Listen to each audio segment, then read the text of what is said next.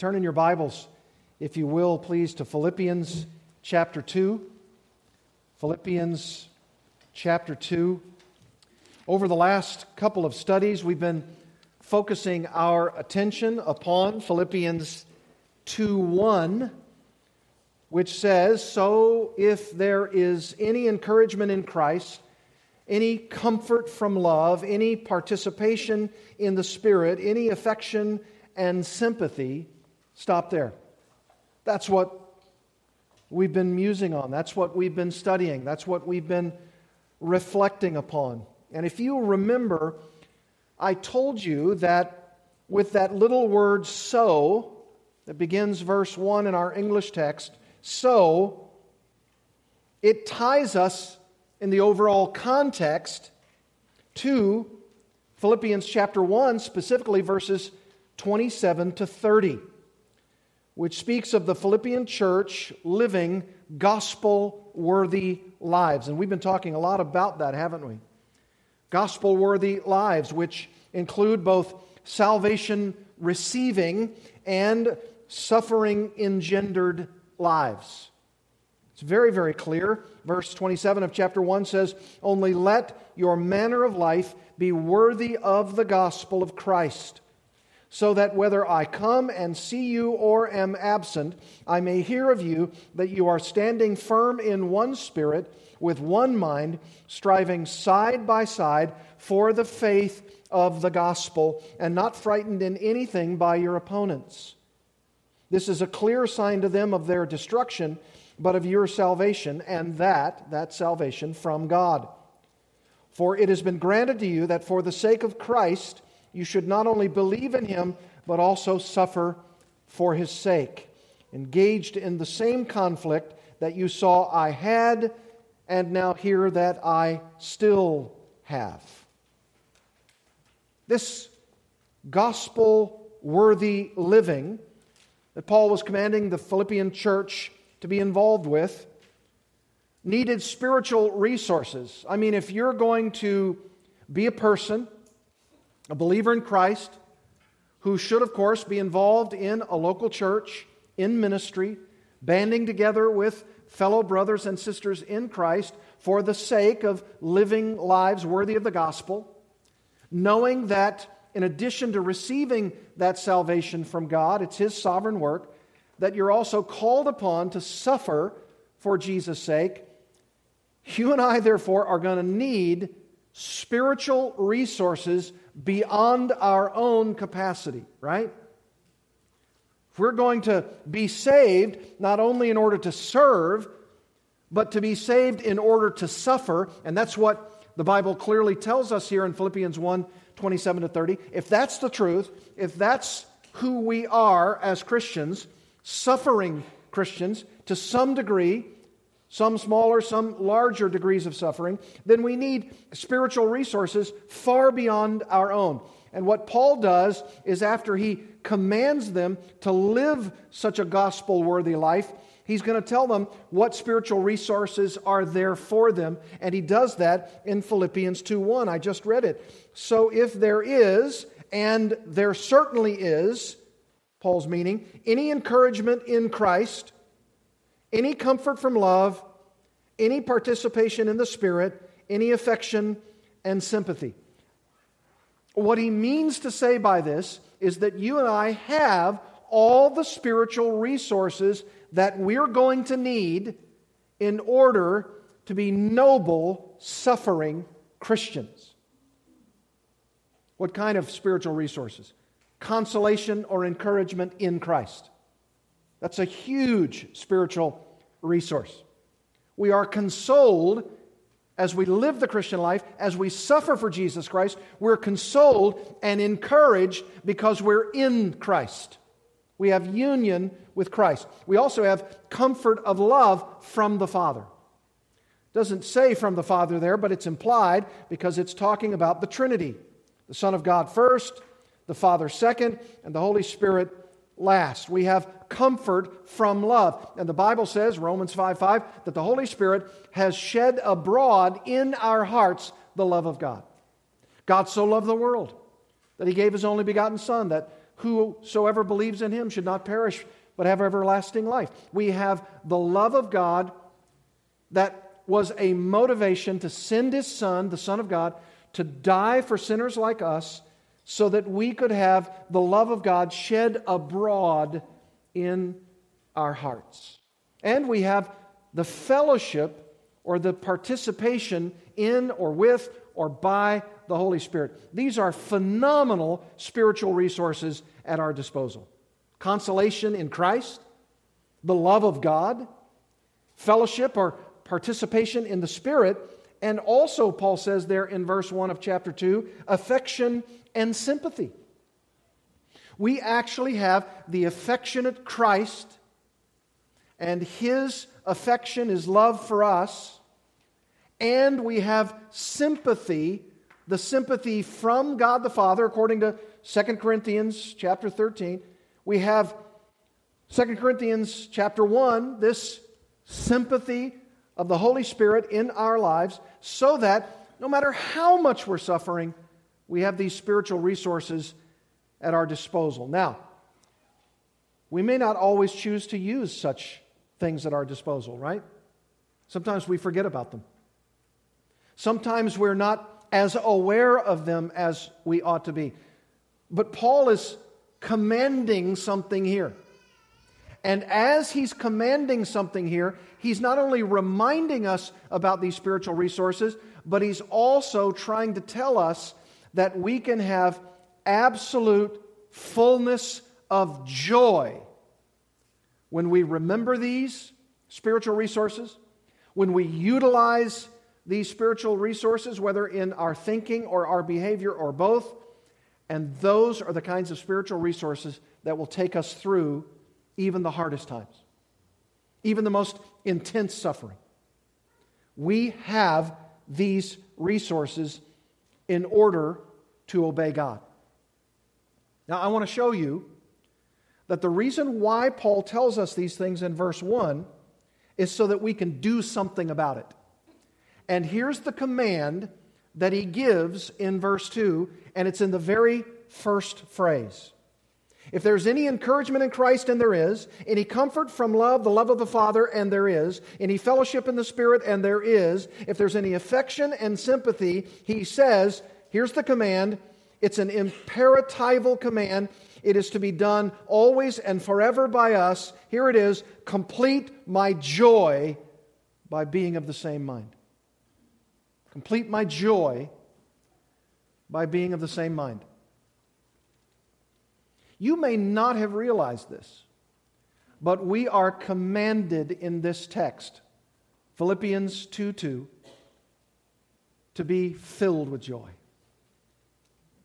See my smile? I'm uh, rehearsing in my head Smile Lance because joy is something that seems for Christian sufferers to be somewhat elusive. Now, look, we're all here and we're looking quite pretty, especially you moms. And we're here in a very nicely air conditioned church. This building allows the facilitation for us to have joy. And we should have it, and we must have it, and we will have it because so many of us are suffering very little. And yet, around the globe, there are more suffering Christians, even those who are being martyred for their faith, combined in the 21st century than ever before in the other 20 centuries combined. A lot of hurting Christians out there. And yet, what is so dynamically interesting is that as you talk with some of them who are by stealth attempting to meet together in small groups, singing in whispers, and even those who are being led to the slaughter, they have something that seems that you and I should have in absolute abundance. And what is that? Joy. That's right, joy. It seems as though you and I should be the most completely filled with joy. Because we're not suffering hardly at all. I mean, why is it that we sometimes struggle with having joy in the Christian life? And I don't mean just some joy, I mean what he says here complete my joy. That word complete, uh, plerao, is the idea of being filled with joy, being filled to overflowing with joy. Why is it that we seem to struggle, the ones who appear to be less severely treated than most Christians around the world? Why is it that we're the ones struggling with having the fullness of joy, and the ones who are actually struggling, the ones who may even today breathe their last, who seem to have the fullness, the effulging joy of God? Why, why is that? Well, I think it's probably because at the top of that list, our idea that even as Christians in the good old US of A, maybe we deserve joy. Maybe we deserve it. Uh, maybe we deserve all the goodies. Maybe we deserve all the blessings. I mean, we are America, aren't we? We're that nation that's blessed beyond any other nation. We have the embarrassment of riches. Well, we're the, we're the ones who are sending missionaries around the globe. We're the ones who are, who are feeding millions of people who are poor and, and destitute. We're, we're the ones who seem to have so much. And because of that, sometimes maybe with all of that blessing, and all of these funds and tremendous overabundance and the manifold embarrassment of riches, we can become somewhat self centered. And we can assume that when suffering comes our way, in whatever way it will come, then maybe that's just not fair. Maybe that's just not right. I mean, why, when we're the most blessed country and we're the ones blessing other countries who are not so blessed, we experience adversity? I mean, we sometimes come to the place where we assume that there are certain countries like ours that ought to be the ones who are the blessers. And when it comes to our own needs to sometimes be the blessed, even in the midst of such adversity, we think something's a little askew. Hey, we're the ones who are supposed to be uh, receiving all of the kudos. And when sometimes, if we might go through suffering, and we might go through it in such a way that in times future, either with our own children or grandchildren or great grandchildren, where maybe the good old US of A becomes a third world country. Maybe we're the ones who are going to be martyred in mass. Only the Lord knows. Only the Lord and His plan will reveal such a thing. But one thing we know that in the first century, in Philippi, with the man who's writing this letter, who is himself in jail, who is not in jail for something he did wrong, but he's actually incarcerated for something he did rightly. And he's trying to tell the Philippian church that when you're living in a pagan society and you're a church that is seeing the steam hot, unrighteous response of such a pagan society, that maybe your suffering for the sake of the gospel is not only in God's plan, but is actually a part of God's blessing. God's blessing. You mean God's blessing in my hurt, God's blessing in my pain, God's blessing in the fact that I may even be martyred for the sake of Jesus Christ? Yes. Yes. And that's why Paul can say, complete my joy by being of the same mind.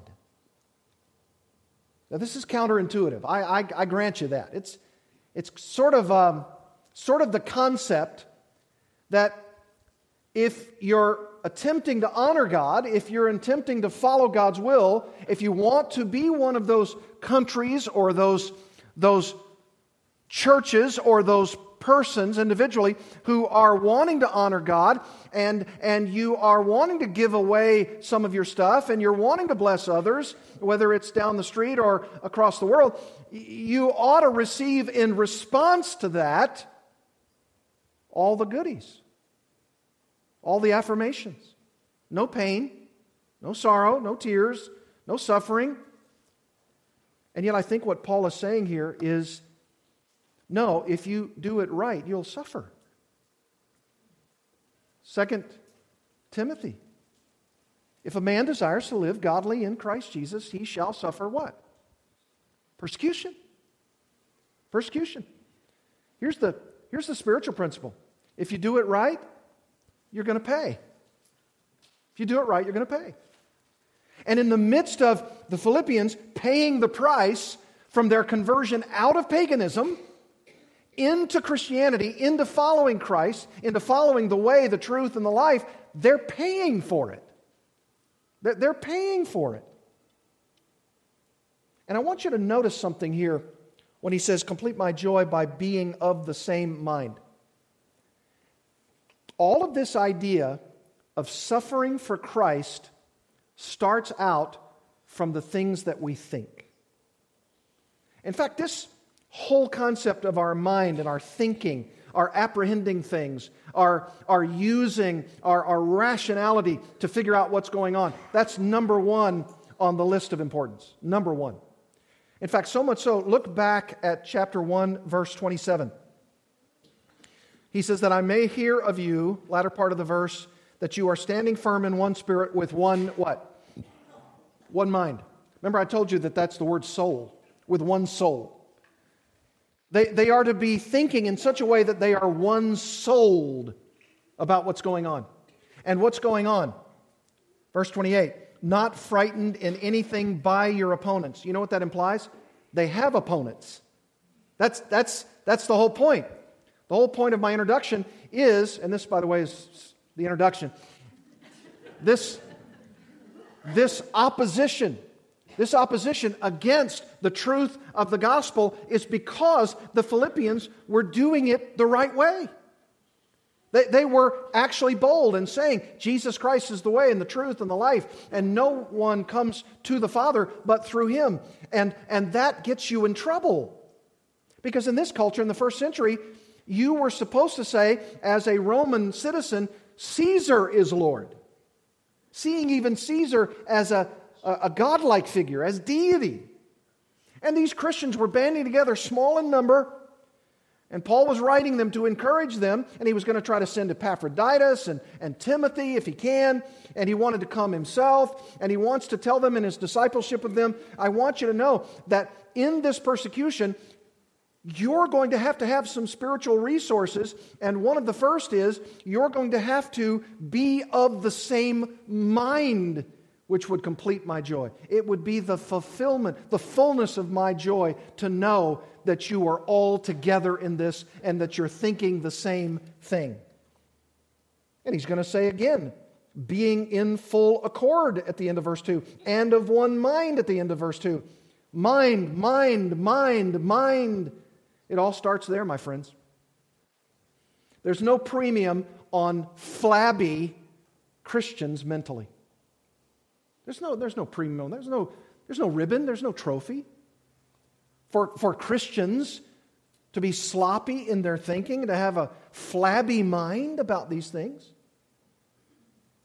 In fact, of the 10 times this idea of the mind or phroneo, to think, is used in Philippians, three of these are in this current passage, passage from chapter 2, verses 1 to 11. Three of the 10 times. Very, very important and of other words that are translated in and with our English word mind or thinking or mindset or contemplation or reasonings. They all have in common the use of this immaterial part of us. Okay, what you see as Lance is the material part. But there's an immaterial part, and that is what I'm using right now to communicate. I'm thinking things and then I'm saying things. So all of us have the material part, that's our physical body, and the immaterial part, and the immaterial part is the most important. Number 1, our thinking. Philippians 1:27 with one mind or one soul. Philippians 2:2 being of the same mind. Philippians 2:2 being in a full accord, being of one mind. Philippians 2:5 have this mind among yourselves which was yours in Christ Jesus. So we got to have a Christian mind, my friends. And we got to think the right kinds of thoughts. And we got to have the right kinds of spiritual resources, encouragement in Christ, love from God the Father, fellowship of the Spirit, affection and sympathy. But there's something to do as a result of our thinking, and that's our practical living. So it's my mind, and then how my mind issues forth in practical service. And that's where he gets to next. And this is what he says in verses 2 into verse 2 verse 3 and verse 4, which will occupy us this morning, here's what he says I want to give you six things, six joyous expressions that God wants the Philippians to have and for you and I to have. And these are phenomenally important. We got to think about them first, and then we have to determine in our thinking how to live them out. And the first of these six expressions of God's joy through Paul is love love. That's the first, and it is most important. Notice what he says here. The first expression of completed joy by Paul in this phrase in verse 2 is this having the same love. Having the same love. And is it no wonder that Paul says that we have to have the same love as a local church congregation? Because love is the chief of them all. Does Paul not say in 1 Corinthians 13, now there is faith, hope, and love, and the greatest of these is love? But notice what he says having the same love. Remember, this is a letter written to a congregation. It's not something that you and I can read and assume that when I've read it, it is to me only. Now, you can read it and say, How can I personally apply this to my life? But this is a letter written to a church, and it's being read to a church, just like I'm reading it to our church. And he says, I want you to complete my joy, fill my joy up to the fullest measure by being of the same mind. Well, how can I do that, Paul? What's happening in my thinking? How does my mind need to apprehend this truth? And he says this Here's the expression of the fullness of love when I see this congregation having the same love. That's what he's saying. Having the same love. This is, this is uber huge. This is so important. Because if love is the greatest virtue, then the thing that the world looks to most from us is our love for God and our love for each other. Remember, I told you last time that in Philippians 1 27 to 30, it's kind of a, it's kind of a view that sees the church going out into the world. This passage, Philippians 2 1 through 4, is a kind of reverse. It's the world peering into the church and they're looking at us and they're seeing what we do. They're watching our attitudes.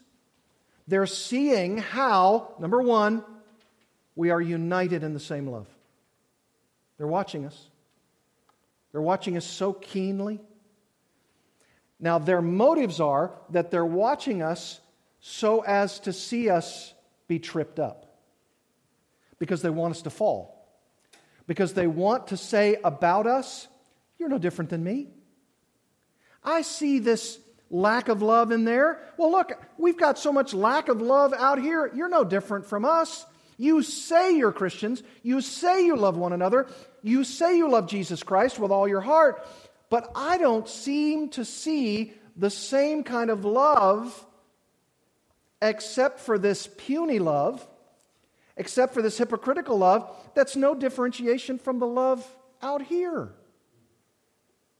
which is the same, which means that I can stay out here and do what I want to do because you're hypocrites in there because you don't have the different kind of love. It's the same.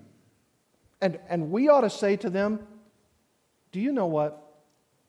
If you're a hypocrite out there because you at times are the best critic of yourself, where you are hardly ever criticizing yourself, well, then come in and join us.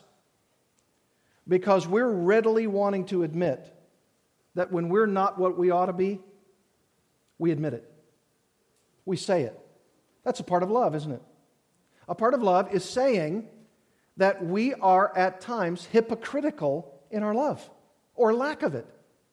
That, that's true, but we also say about ourselves that we want to learn in ever increasing ways how to love, how to grow in such love, how to be more loving, more caring, more kind. And this love, it's a challenge. It's a challenge because everything we lived like out there continues to seem to want to press into our love for each other here and make us not as loving as we ought to be and make us wanting to love ourselves more than we love others. And so this is like the giant incubator. This is just the, uh, this is the greenhouse of Christianity. This is where we learn to love ourselves so that when we're out there, as the church looks at us and they're peering into our love, they can say something like this Well, I admit that the kind of love that you express for me and for your fellow believers is a love I don't have. I admit that. I want that love. I need that kind of love. I need to love like you guys are loving. Not perfectly, not always as sincere as it must be, not always as clear as it should be, not always as loving as we're growing into a greater love as it should be, but there is something about you people that really does put me to shame. That's the kind of love we're talking about. And that's what he means by having the same love. Here's the second one unity. Unity. I told you back in Philippians 1:27 that the Greek word that Paul uses there the mind word is the word soul. Suke. And here in Philippians 2, the one word which Paul uses that the English Standard Version translates as sum sukos. It's a very rare word, comes out of that word suke. And the little sum, S U M, that's put on the front of it means together. It means together. So it's a, it's a together thinking. That's why it's actually translated with four words in our English Standard Version being in full accord being in full accord. It's only one word in Greek. It's a very rare word at that. And the sum on the front of it and the word that it attaches to is that word for soul or mind or thinking, and it's a together thinking. Now, that is such a challenge. That is such a challenge because we all have our own minds. We all have our own thinking. And you put a couple of hundred people in a room and say, I want you all to think the same things. One of the first things someone's going to say in their mind is, I don't want to. Anything you say, I want to do the opposite just because I can. You know, it's like that person when you're walking down that sidewalk and you see along the sidewalk, sidewalk these beautiful houses and they've got perfectly manicured grass. And it's just the right height. And they've got that little sign right there on that beautiful, luscious grass that says, What? Don't step, on the grass. What do you want to do? You want to step right on it?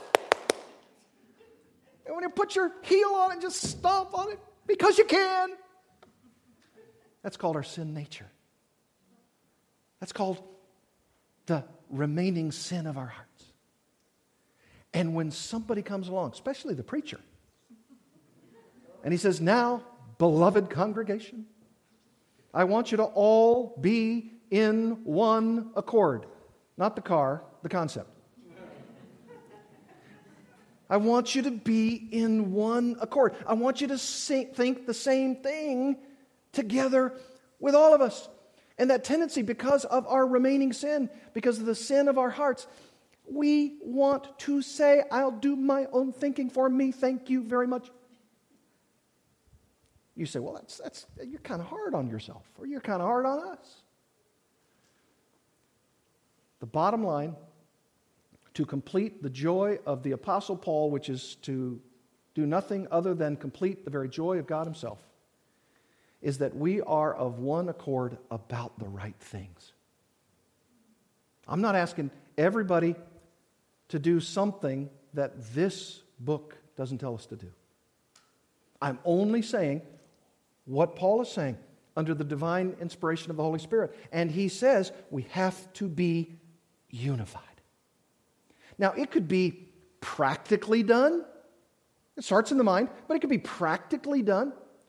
You want to know where it's practically done? Turn over in your Bibles to Acts chapter 4.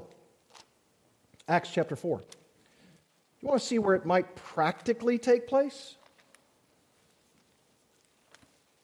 In Acts chapter 4, early church, they're learning how to love and they're learning how to be unified.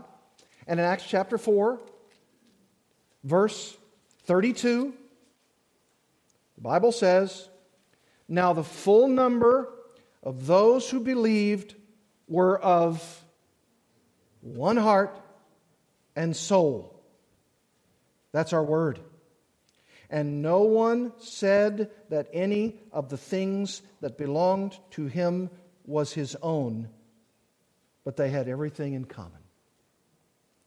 That's practical. I mean, that gets down to your stuff. That gets down to your car. That gets down to your clothes. That gets down to your money. That gets down to your food. Got an email this week. Precious Bill and Peggy Barber, who are just at that point in their, their ages where Peggy's saying, you know, it'd be, be really better if someone could help us maybe get to church.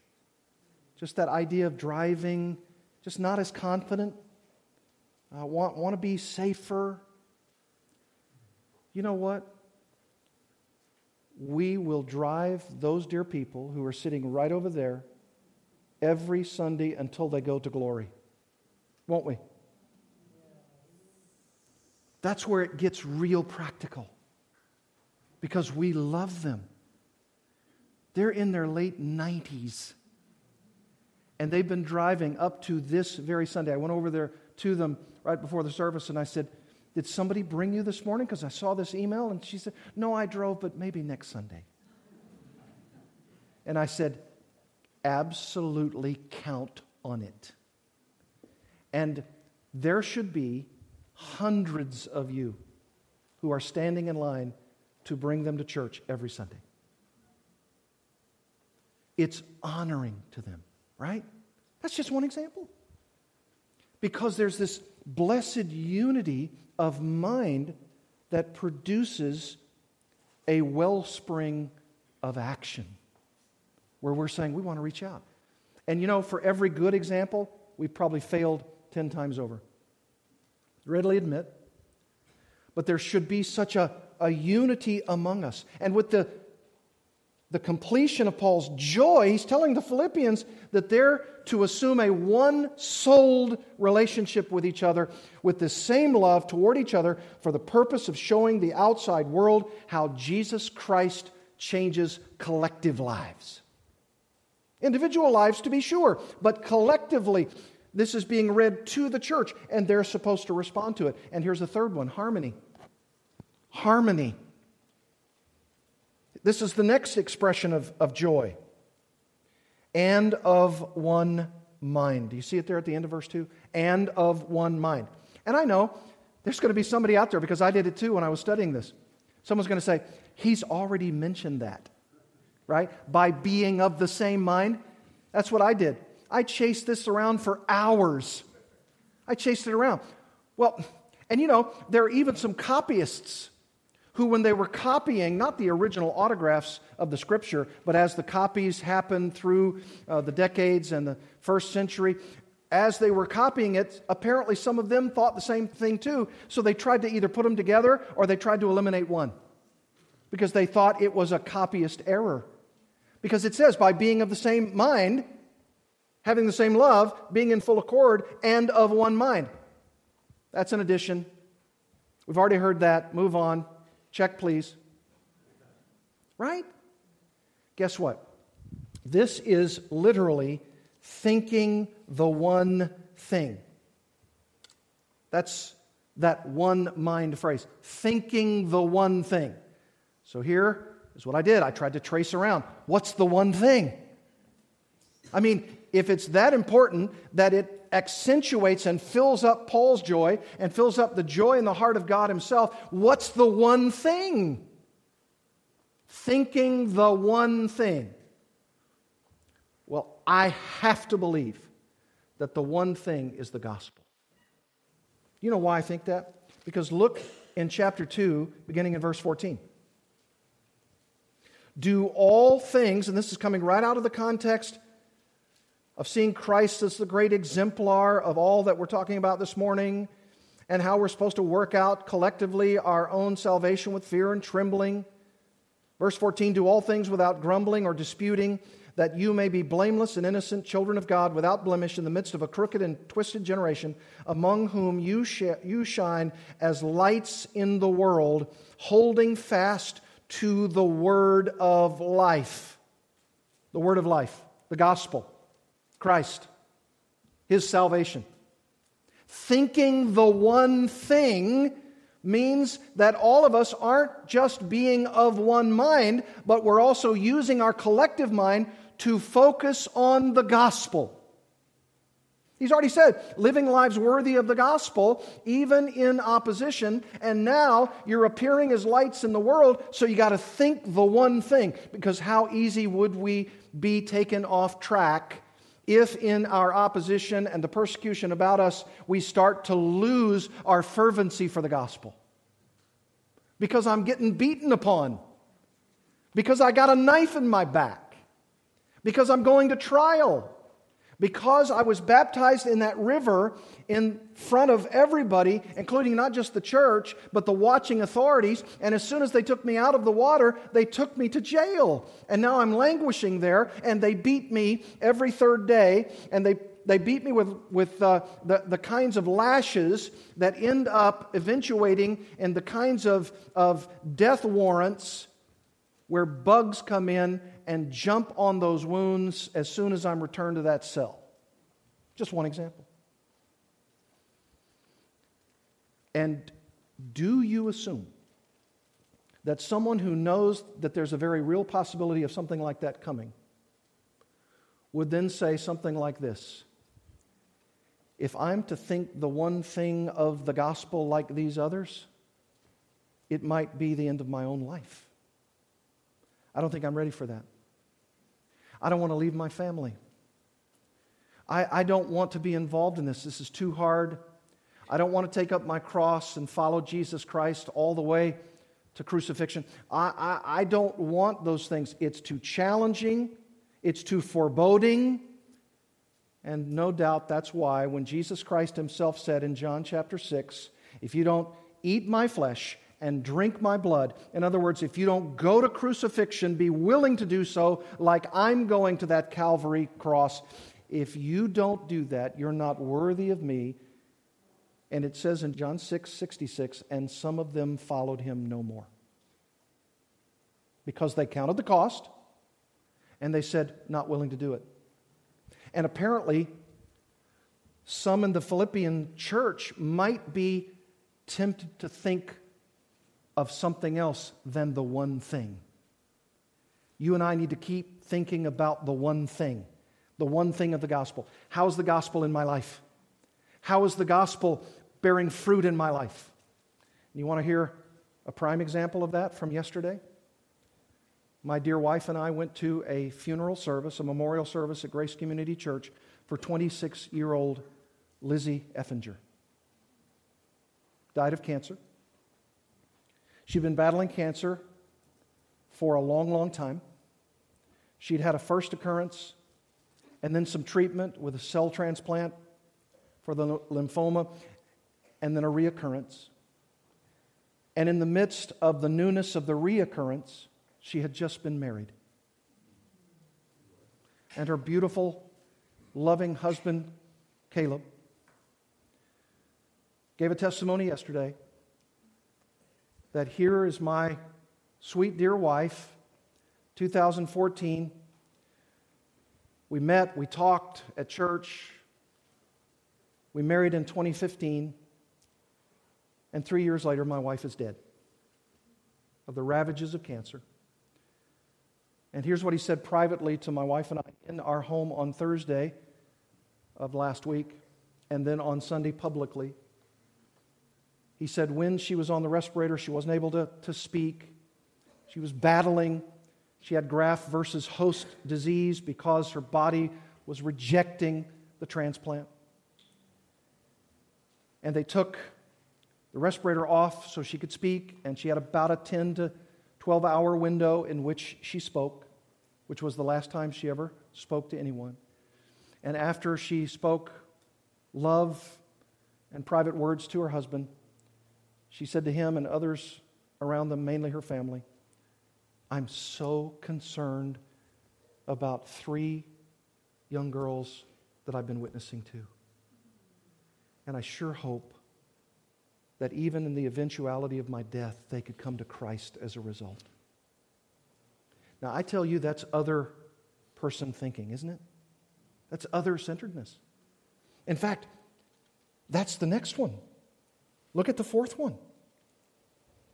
He goes on and he says here in verse 3 do nothing from selfish ambition or conceit selfish ambition or conceit. I can't imagine a 26 year old young lady laying there about to go be with her Savior who would be thinking anything other than, This is incredibly painful.